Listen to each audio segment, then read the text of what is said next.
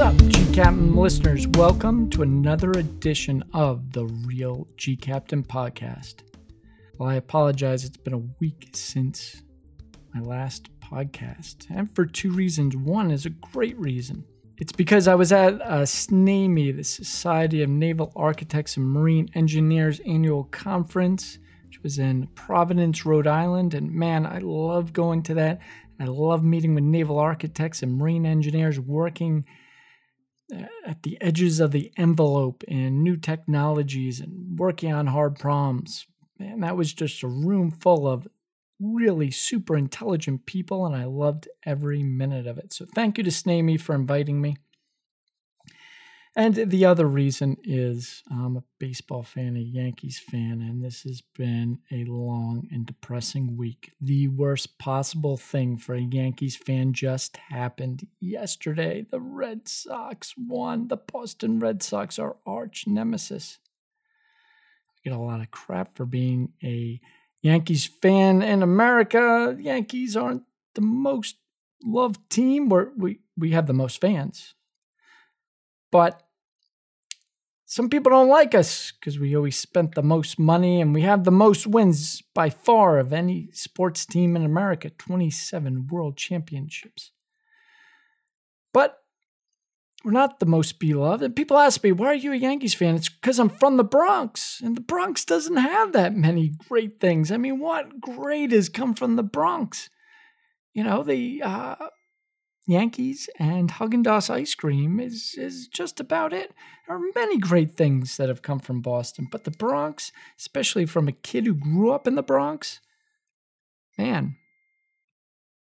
So the bottom line is today after the Red Sox won, I feel frustrated. I feel sad. I feel a little bit angry.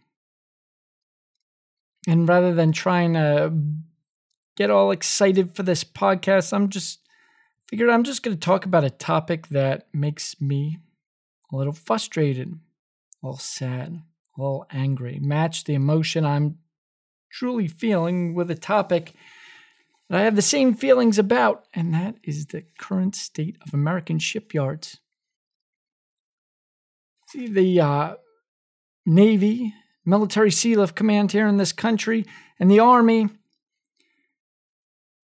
Air Force has even recently published, the Military Times had an amazing article where they cite Admiral Buzby, the head of MARAD, and they talk about the biggest problem facing the United States of America if there is another war, and that is the lack of mariners, specifically senior level mariners. Most of the Pentagon agrees now we need more merchant marine captains and chief mates and chief engineers, first officers. But to get those, we need more U.S flag ships. And there are laws in this country, the Jones Act, which requires that many of the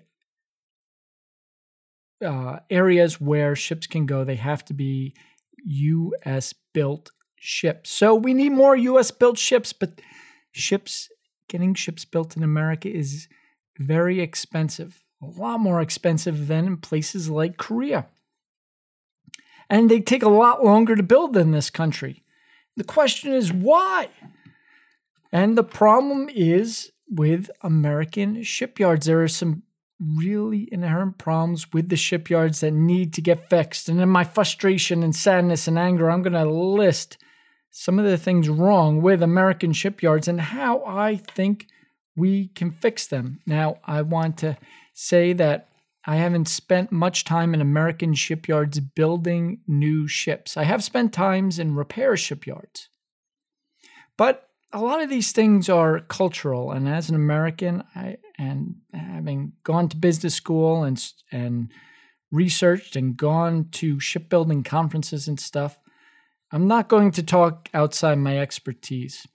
I'm going to compare some things in American shipyards with Korean shipyards. One, because they build the highest tech, uh, really good quality ships in the world in Korea, some of the most productive shipyards. And I spent a year in a Korean shipyard, Samsung Heavy Industries, charge of the Marine Department, overseeing the building of a $750 million drill ship, which was going to work for BP. So I have lots of experience there. And I want to talk about the things that are wrong and how we fix them. And the number one thing wrong with the situation is there are wrong assumptions being made due to limited cross knowledge. Now, John, what the hell do you mean by this limited cross knowledge?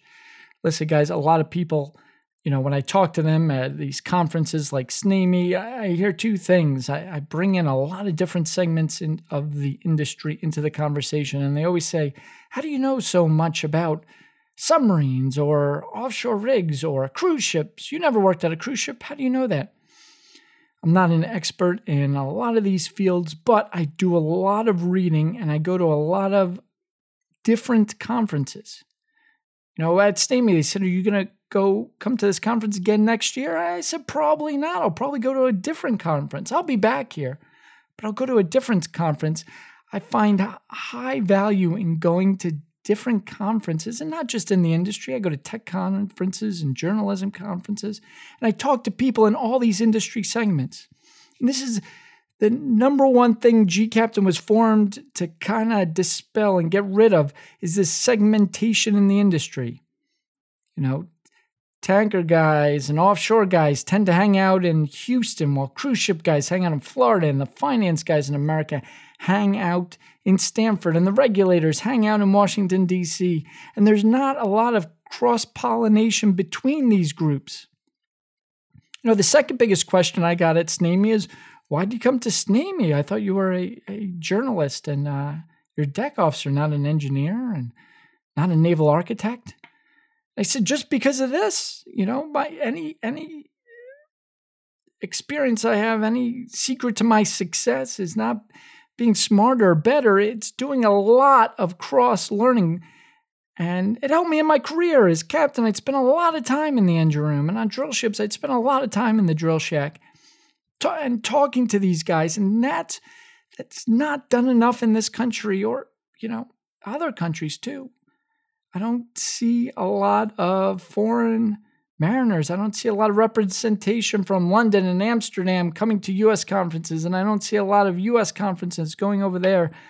It's better among the internationals in itself, but a lot, I've been to conferences, a lot of conferences in Asia, and I don't see many Europeans over there. We gotta start going and gaining that knowledge and traveling to other countries, other market segments, and learning from each other. And this is a big problem. I talked to a lot of shipbuilders at SNAME, and I was telling them a lot about Korean shipyards, and I was amazed at how little they knew about Korean shipyards. Here's a guy in charge of naval architecture at a major shipyard, in charge of production and design in a major shipyard, and they many of them have never been over to Korea. Don't you need to go over and see firsthand and work with the best and most product shipyards to learn how to bring those techniques and lessons learned back to your environment, I think that's critical, but it's not happening today. And this lack of cross knowledge. I mean, this lack of cross knowledge comes from there's basic steps that everyone can take. Every American shipyard employee and management should have read Let There Be a Yard Memories of a Shipbroker by Swung Hyuk Hwang. Apologize if I got the pronunciation wrong, but it's available at Amazon. I'll link to it in the show notes. And th- this is the book about one of the greatest shipbuilders of all time. And yet, when I mention it to American shipbuilders, they're like, What are you talking about? This book has been translated into English. Why hasn't it at least be read by all? And these lack of cross training leads to wrong assumptions. And wrong assumptions are so, so bad because when we assume things, we don't learn the real lessons and we can't fix the real problems in our industry. Assumptions are killing us in this country. Assumptions about how other countries do things and operate. So damaging and, and a lot of work is being done in American shipyards to revamp management techniques and revitalize the industry and a lot of it's good. But unless we have the accurate information unless we kill these assumptions we're going to be wasting a lot of time and money. So i want to go over some wrong assumptions that i've heard and not everyone believes this but these are ones I've taken down notes at uh, and other places of things I've heard that are just simply wrong. And I could say are wrong because I worked in a Korean shipyard for a year. So the first thing I hear all the time is labor's cheaper in Korea, that Koreans work for less. And this is bogus. Not every position is paid the same as in the US, but salaries are comparable among Korean shipyard workers to their American counterparts. They're not very far off statistically. Labor is not cheap in Korea. So that assumption is just wrong. Number two is that Koreans work longer, and this can be number of days or number of hours. No, but it's wrong. Koreans start their day at nine and are done by five. They have coffee breaks throughout the day. They have a large lunch break. These guys take a lot of breaks and a lot of time off during the day. They start the whole day not working, but doing calisthenics in the yard. So the amount of time they're actually behind a hammer doing something is is is is not very different from American shipyard workers. And they have more vacation time. I mean, a lot of American shipyard workers only get two weeks vacation a year. The Koreans get more. So, no, they do not work longer. They do not work for less. The next I hear is they work harder. And I, what does harder mean? I've gone to Korean and very rarely do I see people sweating and, and, and angry and emotionally engaged and, and really struggling. No, there's a teamwork aspect. I see that often in American repair yards.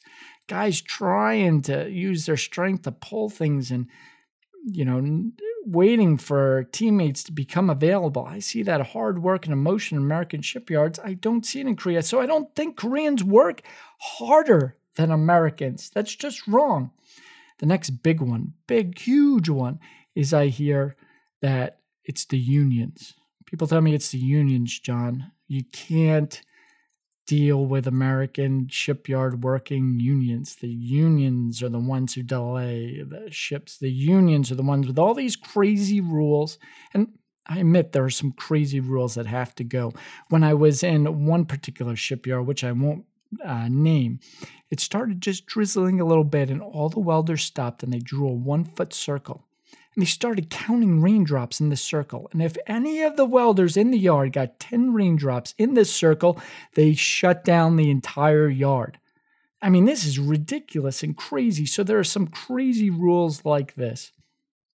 But unions in general, they're not more difficult here than in Korea. They're reasonable people. They want to get the ships built. In Korea, when they have union contracts, there are riots and blood in the streets. The unions are very, very strong in Korea. I will go out on a limb and say stronger than American unions, but they work with the unions in ways that management in the US doesn't. And they pick which battles to fight with the unions and which not to fight. So, no, unions aren't a bigger problem here in America than they are in Korea, and neither is labor. The next one I hear uh, occasionally is steel is cheaper in Korea. Hey guys, steel is a commodity. Steel is the same price pretty much everywhere. Now, the Korean shipyards do get steel for cheaper than American shipyards, but that's mostly based on quantity. If the American shipyards got together as a collective and bought steel, I mean, there are options to reduce the cost. But no, uh, steel does not cost significantly more in Korea. The next one I hear I hear this all the time, and this one drives me nuts that Koreans build inferior ships. I've heard horror stories about from chief engineers and captains aboard Korean built merchant ships about how they're flimsy and they're they're they're falling apart. And here's the thing, guys. A lot of those stories are true. Korea does build some inferior ships. But here's the other half of the equation, the other side of the coin. Korea also builds some strong, uh, stalwart, really well built ships. The truth is, Korea will build any ship you want it to. If the ship owner comes in with the minimal specs, Korean shipyards will build a ship to those minimum specs and it will be flimsy and it will fall apart. But if Americans or any company in the in the world comes in with really strong specs and willing to spend the extra money on steel and better equipment, the Koreans do an excellent job. So no, the Korean build isn't inferior to the US built ships. And sometimes I hear the uh, opposite of that. Well, American ships are inferior. Have you been aboard a US Navy ship? Have you seen a aircraft carrier? Those are strong, well-built ships, guys. So both countries are able to produce quality ships and crappy ships. It depends on the specs. And that is not a difference. The next thing I hear is Koreans have better management techniques, the Six Sigma and other, the Toyota way of management. Well, yes, but that's that's true to some extent. But these are these are concepts that everyone knows about, are taught in every business school, and ones that American shipyards can easily adopt. And they are. Just this year, they're working on revamping a lot of those techniques. Um, I still think they have a long way to go and particularly, they have to do what the auto industry did 70s and 80s and look at this Toyota technique where they specifically empower the junior level worker to make decisions himself. And we've talked about John Boyd in this group and Bridge Resource Management in this podcast. And a lot of these were learned from the German infantrymen in the World War II, this maneuver warfare. But we have a long way to go. But this isn't something that they hold the lock on. The best, the best organization in the world for these sort of new management techniques is the U.S. Marine Corps. They have a maneuver warfare college, and they are at the forefront. They are ahead of Toyota, they are ahead of the Korean yards, and the shipyards can hire them. The next one I hear is Koreans have more real estate and less regulations with environment and building. Guys, have you been to Korea? The population of Korea is huge. These People are, you know, you'll have entire families, extended families in very small apartments. They are very limited on real estate. So I don't want to hear that, oh, well, there's no more waterfront left in the United States to expand the shipyards. Well, there's no more waterfront in Korea. These Korean shipyards aren't that geographically large. The square footage isn't huge, but they do make great use of all available space at all times. So, so no, there isn't more real estate and land availability in Korea. It's just wrong. Next one I hear is Koreans have better export incentives. That when they export ships, the Korean government uh, pays some of the foreign taxes and helps get the export. And this is true. This has been a secret to the Korean shipyard success. But here's the thing America doesn't export many ships all of these ships built in American shipyards are for American use, so export incentives aren't going to help us. That is not a competitive advantage. The next thing I hear is Koreans have developed special per, uh, designs, in house designs that they're very secretive about, and methods of construction that they're very secret about and don't share. Well, this is complete nonsense, too, guys. Most of the American ships, commercial ships built in 2018 at American shipyards, are being built to specs and designs that American shipyards have bought from the Koreans. The Koreans are happy to sell us their techniques and their equipment and their designs. They're not keeping them secret. You got to pay for them.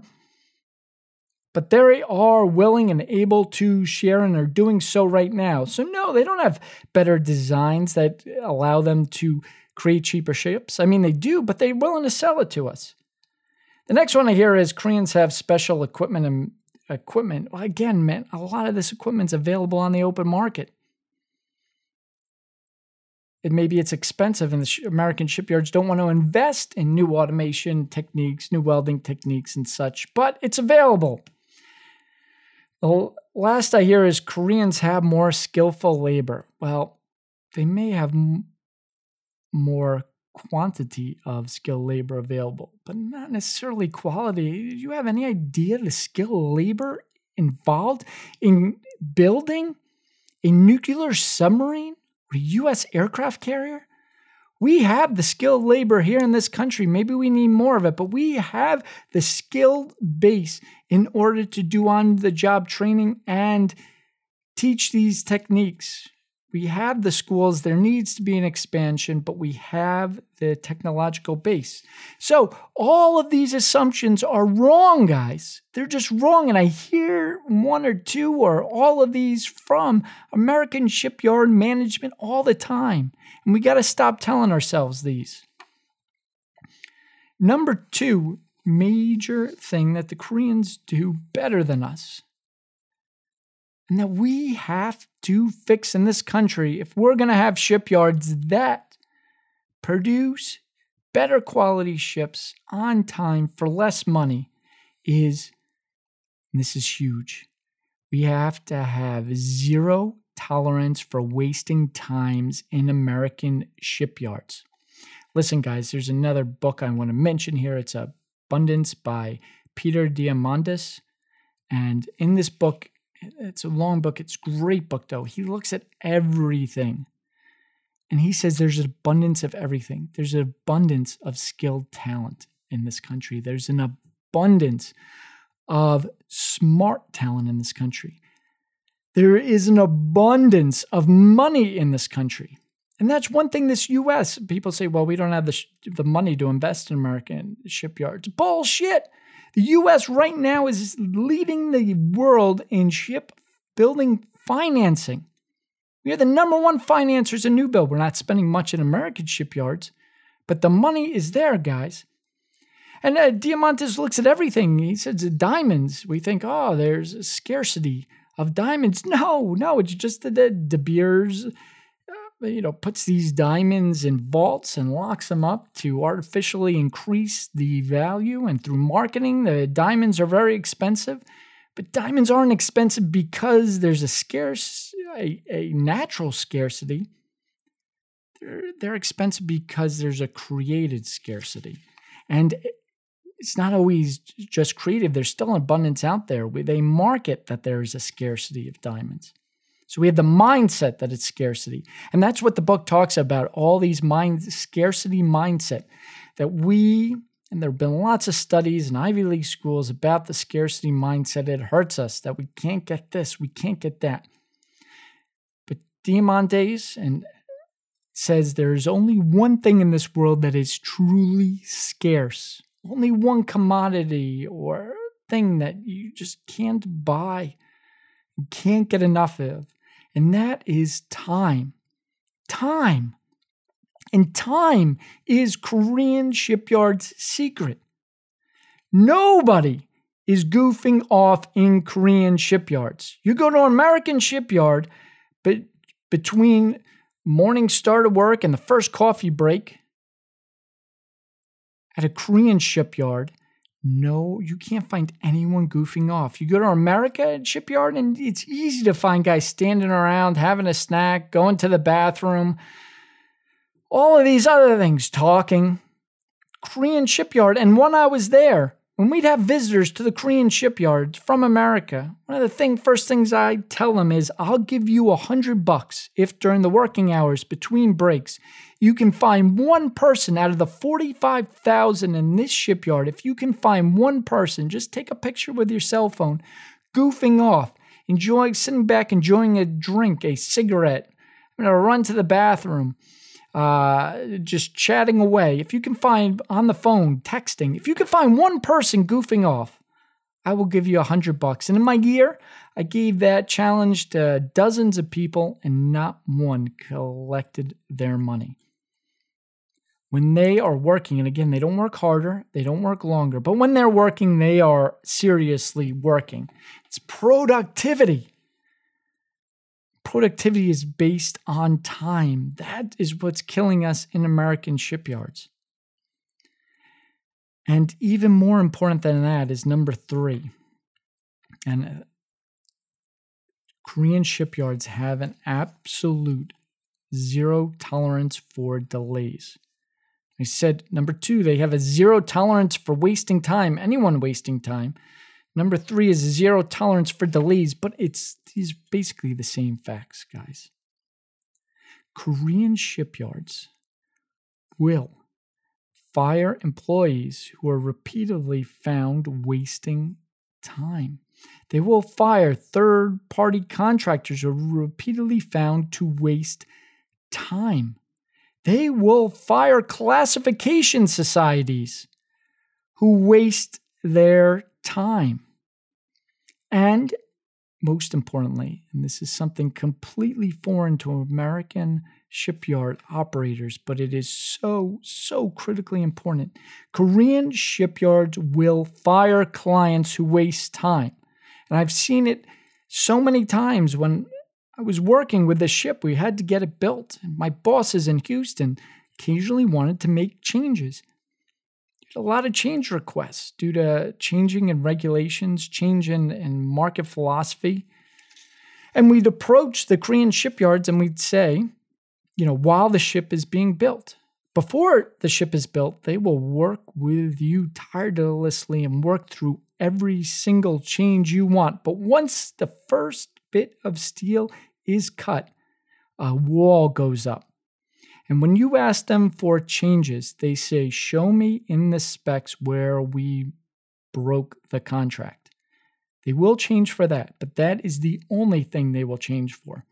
And you say, I'm, I'm sorry, you didn't break a contract, but I really need this extra crane because we got a new client and the client needs a special heave operate uh, compensated crane. And the Koreans will say, okay, we can see what we can do. And then they will come back and they will say, hey, we can get you this crane for an extra $40 million. And you say, well, you already gave us a crane and it only cost $10 million before. And they go, now it's going to affect our schedule. And we have to revamp and we have to change everything. And the only way we can, we're not trying to charge you more, but the only way we can fit this in to our existing schedule is if we have an extra $30 million. And if you fight them, they will say, okay, we'll make the changes, but this ship doesn't belong to you. See, when the ship is delivered, until the ship is delivered, the shipyard owns that drill ship. So if we absolutely wanted that, he compensated crane, the Koreans said, okay, we will do it, but this ship that you thought was yours is not yours. It's the next person's in line and we will start again and we will build you that crane for the $20 million that we originally promised. But it's going to take another two years because you got to get back to the back of the line, buddy. That's what they say. And if you keep on demanding, if you make these changes and say, absolutely, I need this change, they will just fire you as a client. And they've done it before.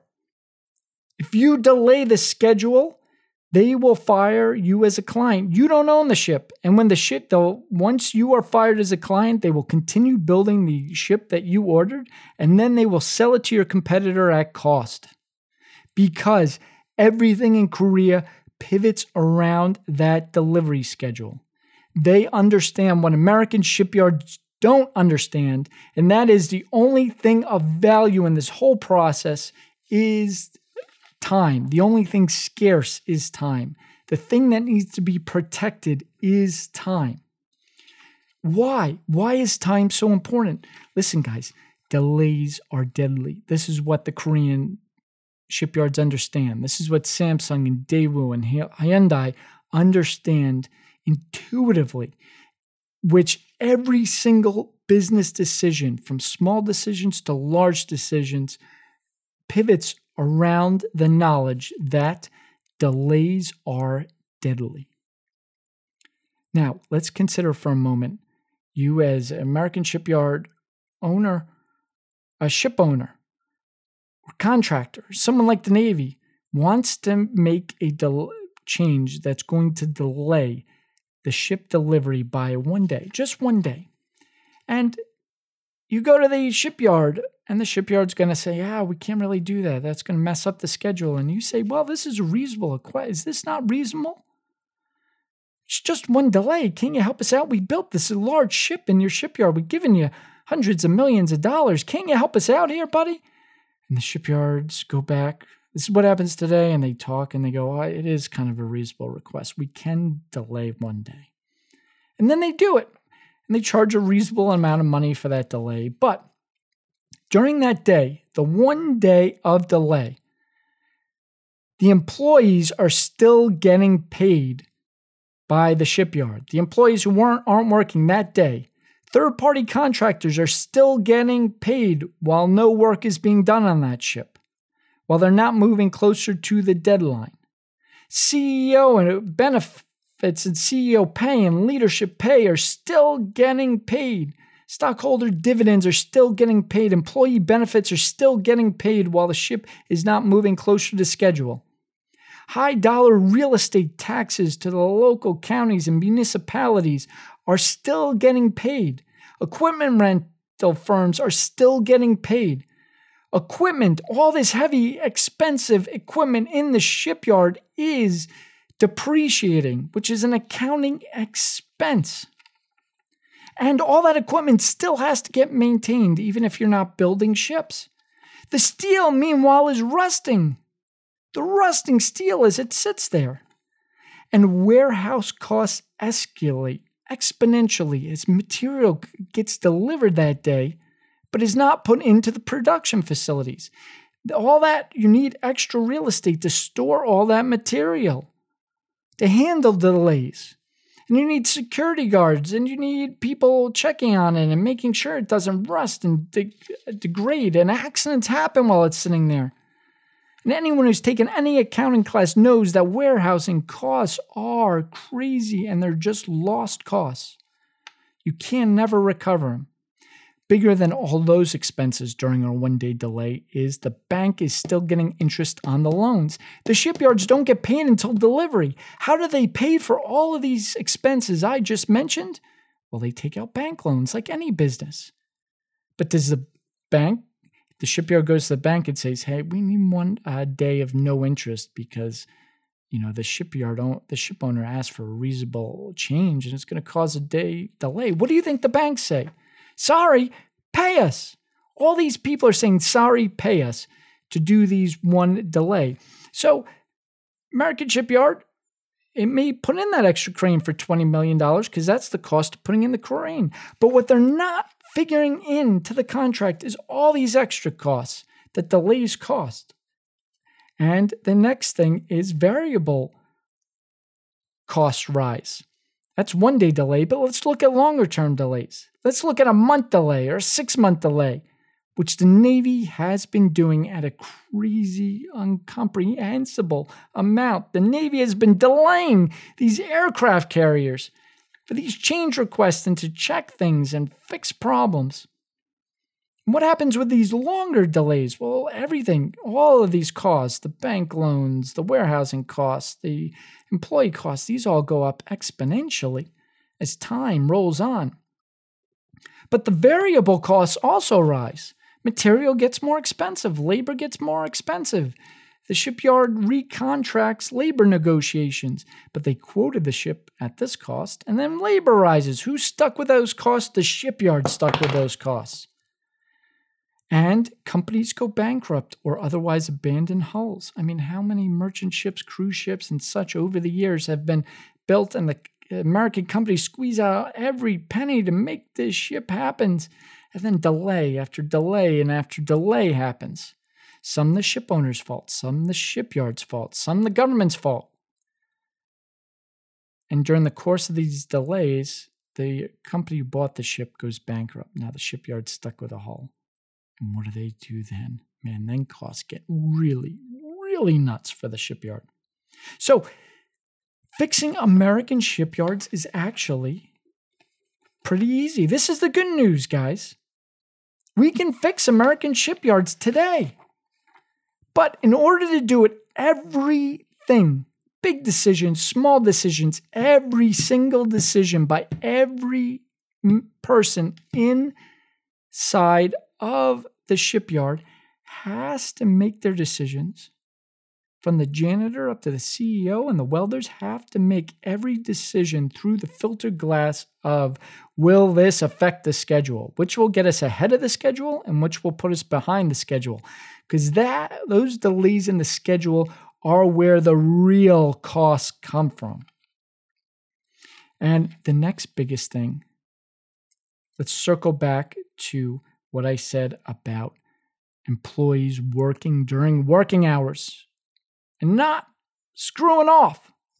This is huge difference between Korea and America. Well, this is not caused by the American shipyard workers being lazy. This isn't caused by the unions, although some rules encourage it, which have to be removed. And we have to be able to fire union employees who repeatedly screw around during working hours. We have to increase productivity, but it's not just their fault.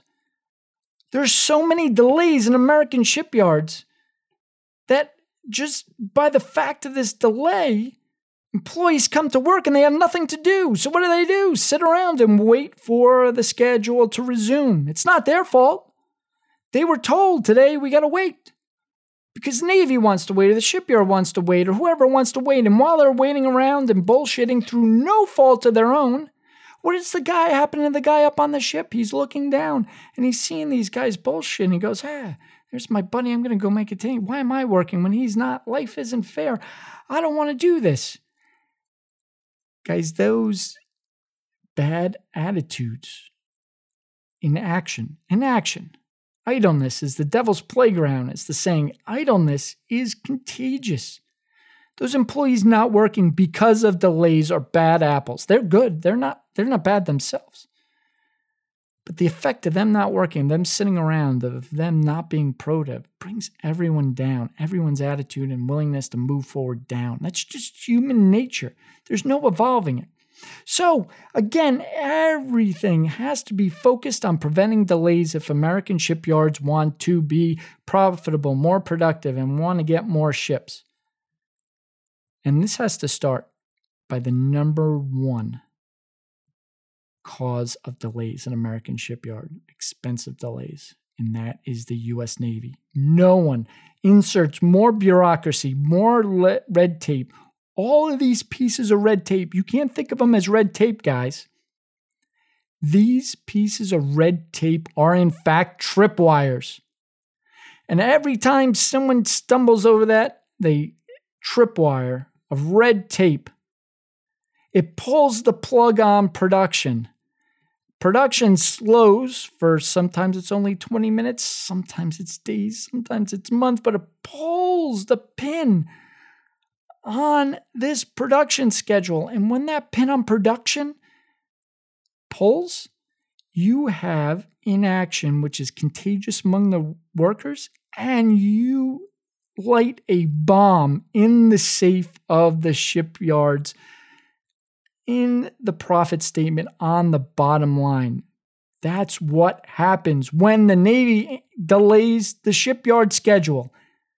Now, we can work harder to make sure those delays happen as the Koreans do. And I encourage everyone the Koreans work very hard before the first cutting of steel. But once the first piece of steel is cut, what the Navy orders has to be what is delivered with no delays, no equivocation, and the Navy needs to take its whole support mechanism and all the Navy personnel working at shipyard and not slow down or find fault with the shipyard, but build it.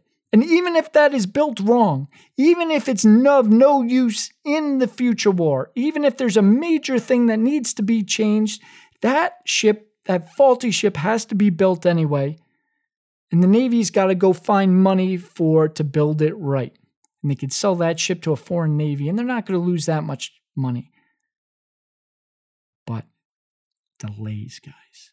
These delays are more deadly than anyone realizes. Any shipyard manager I talk to realizes, and it drives me nuts talking to them. It drives me nuts talking to the Navy. And if I could do one thing to improve the merchant marine right now, it would be end delays in U.S. shipyards. This has been the Real gCaptain podcast. Thank you for listening.